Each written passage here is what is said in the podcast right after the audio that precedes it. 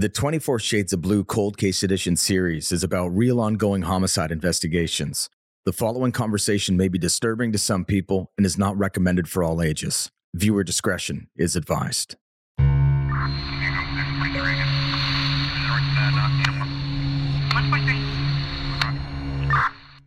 Welcome to 24 Shades of Blue Cold Case Edition. I'm your host, Andy O'Brien. On Saturday, December 3rd, 1988, at approximately 7 a.m., Toronto police responded to a 911 call at Colborne Lodge Drive, where they attended to 28 year old Richard Moore. He had become a victim to a stabbing and sadly passed away from his wounds shortly after arriving at the hospital. Hey, everybody. Sitting with me in studio to discuss the case is Acting Detective Sergeant Steve Smith, the Toronto Homicide Unit. Hey, Steve. How you doing, Andy? Good. Always great to have you here. And uh, our job is to dig into some of these cold cases to bring some of these murders uh, to justice and I appreciate you being here. Yeah, thanks for providing us the opportunity to showcase some of our cases and get the uh, get the information out there in hopes that we can solve these. My pleasure. Let's kick this off and talk about you know Richard and what was he doing on the day of his murder? Yeah, so Richard Moore, the victim in this uh, case, he was 28 years old. Um, he had some mental health issues. He was doing the best that he could do. He was living out in Queen West. He had temporary jobs. He was working with a temporary agency that was finding him jobs that he could do as a as a laborer. So he was going out on a daily basis and making himself some money, um, being able to to facilitate his lifestyle with with the money he was making through work. Um, the night of the the homicide, it appears that after work, Richard had decided to maybe go out and uh, and imbibe in a few drinks. So he he was out in a few different places that we know about. Um, in a few different bars up and down um, in in the Parkdale area. The last time he was seen was just after ten o'clock in the evening. He was seen with a female leaving uh, leaving one of the bars and uh, and walking out onto the street. I guess the next obvious question is what uh, led to Richard's body being discovered. So December fourth, nineteen eighty eight, there was a, a male that went out for a bicycle ride in High Park beautiful area to go for a bicycle ride in the morning. It may have been a nice day. He bicycles into the park and doesn't he find Richard face down in the park. Um, he wasn't didn't know whether he was asleep or whether he was deceased.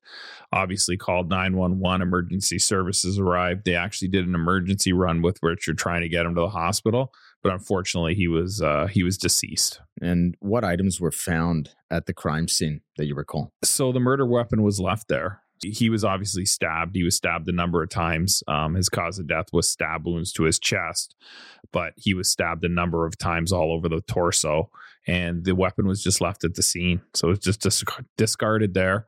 And then Richard's wallet was found in close proximity as well. And we're going to take a look at some of the pictures that we have from the crime scene. Um, we're going to discuss them a bit more in depth. So, the first picture we have up is the roadway, I guess, that was um, taped off. You want to just get into a bit more detail about uh, what we're looking at here? Yeah, so you can see the park on the north side of the roadway there. You can see the officers' vehicles just down in the uh, command center that would have been set up in regards to the murder. So this is probably an area where Richard may have walked down with whoever he was with that night and walked into the park area where he was later stabbed and found deceased. And the next picture that we're going to look at here is uh, it outlines Colborne uh, Lodge Drive. You want to talk a little bit to this picture? Colborne Lodge is actually the address that was used in regards to this homicide. So that's the closest street area. Obviously, it's into High Park. And you can see back in 1998, it wasn't as dense down in that area as it is now. There's a lot more condos and uh, buildings that are down in that area that have been built up over the years. So it was a bit more of a secluded area as in regard to traffic on the streets in the areas. Whereas now there's people all over that area at all times of the day and night. And right here, um, let's talk. This looks a little bit more like the uh, getting close to the the actual murder scene itself where the the victim was found. Where where was richard here? And let's talk a little bit about uh, what this would have looked like. Yeah so you can see the area there where they're uh, they're videotaping. So richard was found right up in that area. There's a, there's a couple large trees. There's a pathway running off to the left of the uh, uh, the picture, the street you can see out to the front of the picture. So we're walking in south into the parkway from Colborne Lodge area, and he was found just up in the treed area there. So um, during the night, as you can see, there's no uh, lamps in there. There's no lighting. There's no um, video. There's there's nothing in there. So at 10 o'clock at night, 12 o'clock at night on a December evening, it would have been pitch black in that area. So um, Richard would have been probably walking in there with a, a, a female, um, probably trying to um, to obtain some sexual services at that point. And he was ambushed, essentially, is what we think happened. We believe that she may have had someone waiting in there. In 1988, crack cocaine was really just starting to take a foothold in Toronto. And the results on people and the way they were acting was very bizarre. It was causing bizarre behavior. It was causing people to need their next fix. It was causing people need to obtain money. So this may have been a time where Richard just finishing work had been given cash. He may have had a large quantity of cash with him. He may have been buying drinks. He may have been going to pay for sexual services. Um, she may have saw a large number of bills in his wallet and said, "Why don't you meet me there?" When they walk into the park, he's ambushed. He's stabbed. Um, stabbed numerous times. The person that did it may have been high on crack cocaine at the time. As you can see, there was definite overkill in this case. Yeah, and that's what I want to get to next is the uh we'll look at the jacket here with all the the stab wounds. I mean, this is typically an enraged or, or somebody that's not uh, just doing this for robbery or out of obvious self defense. This is somebody that is enraged.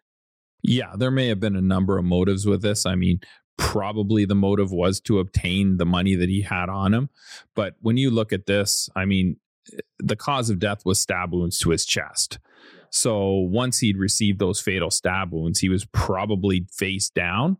And these wounds are just gratuitous. They're just, um, as you said, it's it's someone that's that's not in the right state of mind, or jealous maybe of his company with that woman. Possibly, that's that's another possibility. Um, it's just overkill. There, there's no reason to stab someone that many times when obviously you wouldn't know, but you've stabbed someone in the chest and they're obviously incapacitated at that point. So this is just making sure that this person is dead. Yeah, because typically the one or two stab wounds in that general location would probably send someone into shock, and then the next one or two would have been a fatal.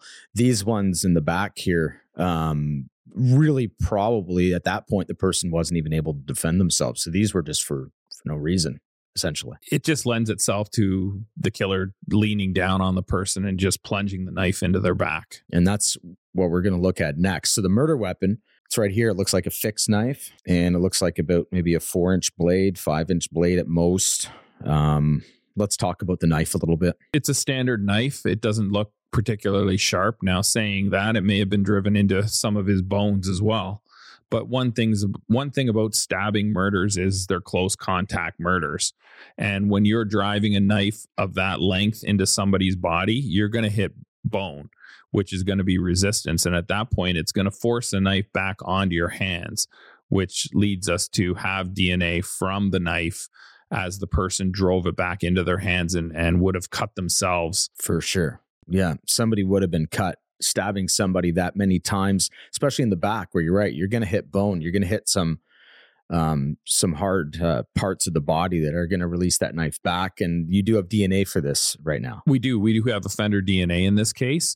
So it's just a matter of time till we find this offender. I mean, there's changes in science that have, have come along that are going to help us, and we're going to do some testing and and we're going to bring this person into custody. So, Steve, let's talk a little bit about the DNA. What what has the DNA taught you thus far? So we're just in the infancy of doing the testing of the phenotyping and the genetic testing, but we do know that it is male DNA. So that leads to our theory of he was lured to the park by the female and the male set on him and attacked him and and was the murder. Uh, we're looking at doing further testing where we can determine uh, a lot further on the male, his uh, his ethnicity, his uh, countries of origin, and hopefully we're able to narrow him down and and arrest him. From what I understand, uh, there is some information that we're not able to discuss here um, that could potentially be vital to the case um, and cause somebody to really squirm across from you guys shortly.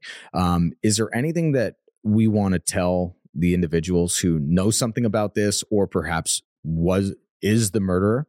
Well this was 1988 so these people were probably in their early 20s or maybe even late teens. So their life is completely changed now. They're going to be much older. They're going to have families. They're going to have lives. They're going to have jobs. Whatever they were involved in back then whether there was crack cocaine whether it was booze, whether whatever they were on at the time that they did this, maybe out of their lives now. They may have went, they may have got themselves cleaned up, they may be completely out of that lifestyle. So they may be sitting there with a family, they may be sitting there with a great job, uh, a nice house, and they know that this knock is coming at their door. And they have a lot more to lose now. So the bottom line here is it's going to be much more beneficial to the individuals who are who have knowledge of this and aren't coming forward or the murderer um, this is going to be a lot better on them if they come forward rather than when that knock does come they're completely guilty with no explanation except they're going to jail and they're going to lose everything that they have right now in their life. There's no excuse for not coming forward anymore. I mean, you can go through our entire cold case website with the changes in science now these are all going to be solved. These people that have thought that they've got away with murder for however long, that day's coming where the police are coming to arrest them for these murders that they committed. And they aren't going to have much of an excuse if uh, all of this is out there on the internet. It's on podcasts, it's in the paper, it's on the websites. They know what they did at these times. And there's always explanations for why things happened and we're willing to listen to those explanations. But the problem is, if you don't come forward and we have to come find you, it's a lot harder to explain what happened that night at that point. So you don't want us come knocking at your door. You're better off to give us a call and come in and say, I know things went a little sideways that evening, and this is what happened.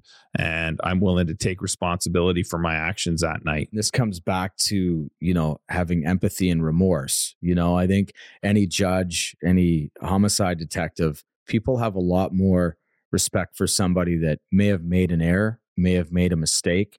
Um, there are things that, you know, can be talked about and discussed when you're proactive in being honest and truthful.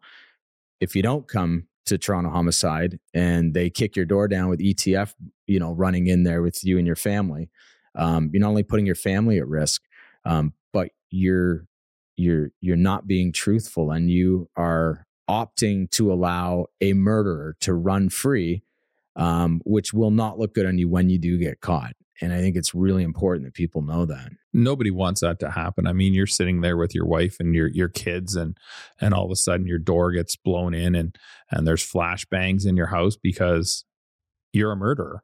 That's that's a real problem.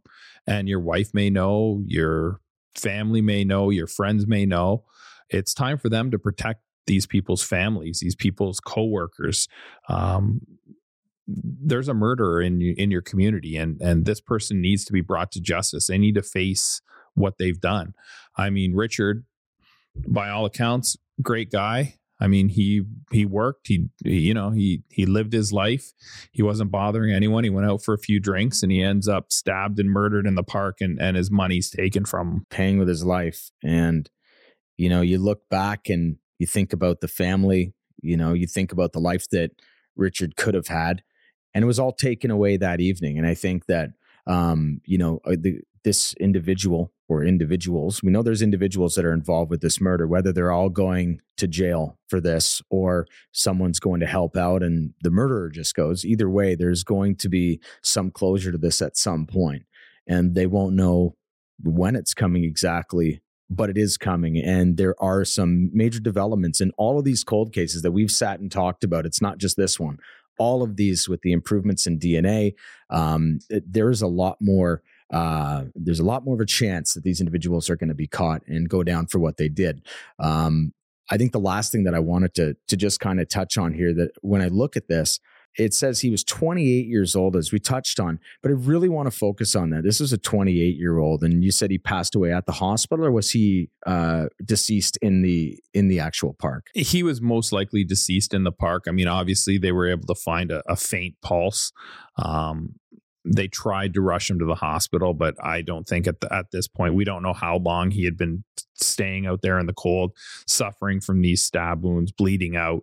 Um, he was most likely deceased already, but they did everything that they possibly could to get him to the hospital and try to save him. And one other thing that one would obviously ask, and you all, you just touched on it as well, is there is a murderer on the loose. If you are living with this individual who murdered somebody uh, or you know of this person, they're still involved with your life.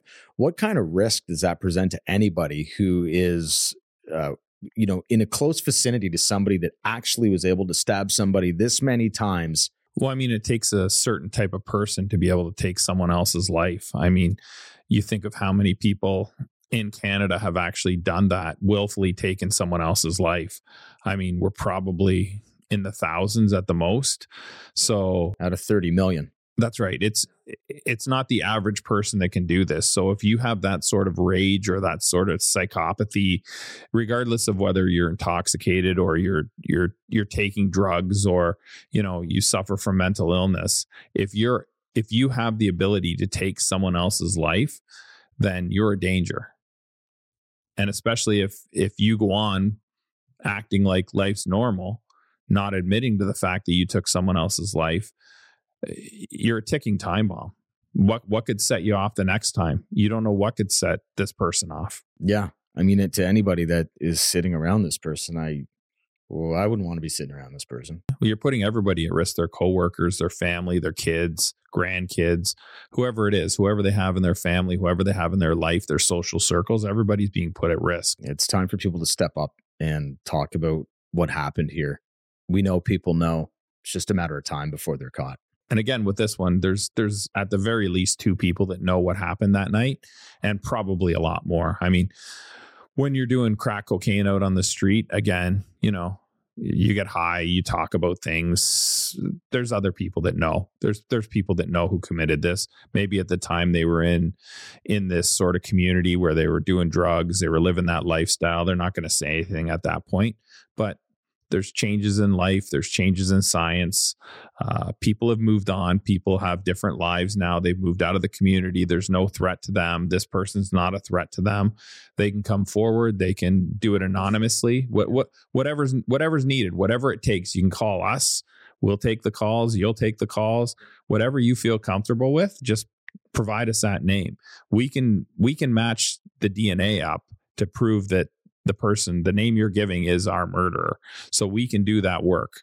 Um, autosomal DNA will give us a match that'll show us that this person is definitively the the person that left their DNA on the murder weapon. And I think the other thing to also bring up here, um, in 1988, if you notice somebody that had a larger amount of money than usual, that was a little bit more uh, sharing with some of their drugs, and you took part uh, with someone that was kind of you know outside of the norm. If there was a female and a male that may have been um, a little bit more generous and had a little bit more money on them than usual, this could also be a great tip. Yeah, I mean, people that come across this sort of money in that sort of community, they're going to share the wealth. Yeah, they're they're going to buy as much crack cocaine as they and have bring and everybody over. So if you noticed somebody being a little bit more generous and having a party it could have been on Richard's money, which is blood money, and you should definitely come forward and tell us about that. Yeah, and it's uh, the Parkdale community. So it would have been over in the Parkdale community um, where they would have had this, and they they probably, like you'd said, had thrown a big party. It was you know party time for everybody. Where'd you get that? Don't worry about that. The male probably had a cut on his hand. These are all things that could tweak your memory because people people are street savvy. They yeah. they understand these things, so they know, right? If if you come and And the usual people that are fighting for $10 to get their next fix now have a couple thousand dollars in their hand and they're buying huge amounts of drugs and booze and partying it up and they've got cuts on their hands. Hotel you're, room, nicer hotel room, who knows? Yeah, you're looking at that going, something's not right here. Um, it would have tweaked people at that time, but you know, when you're looking for your next fix, sometimes you overlook those sort of things. But now they're clean, they're out of the lifestyle. It's it's time to come forward and talk and and allow us to arrest Richard's murderer. Thanks very much for being with us, uh, Steve. I really appreciate it. I appreciate it. Thanks, Andy.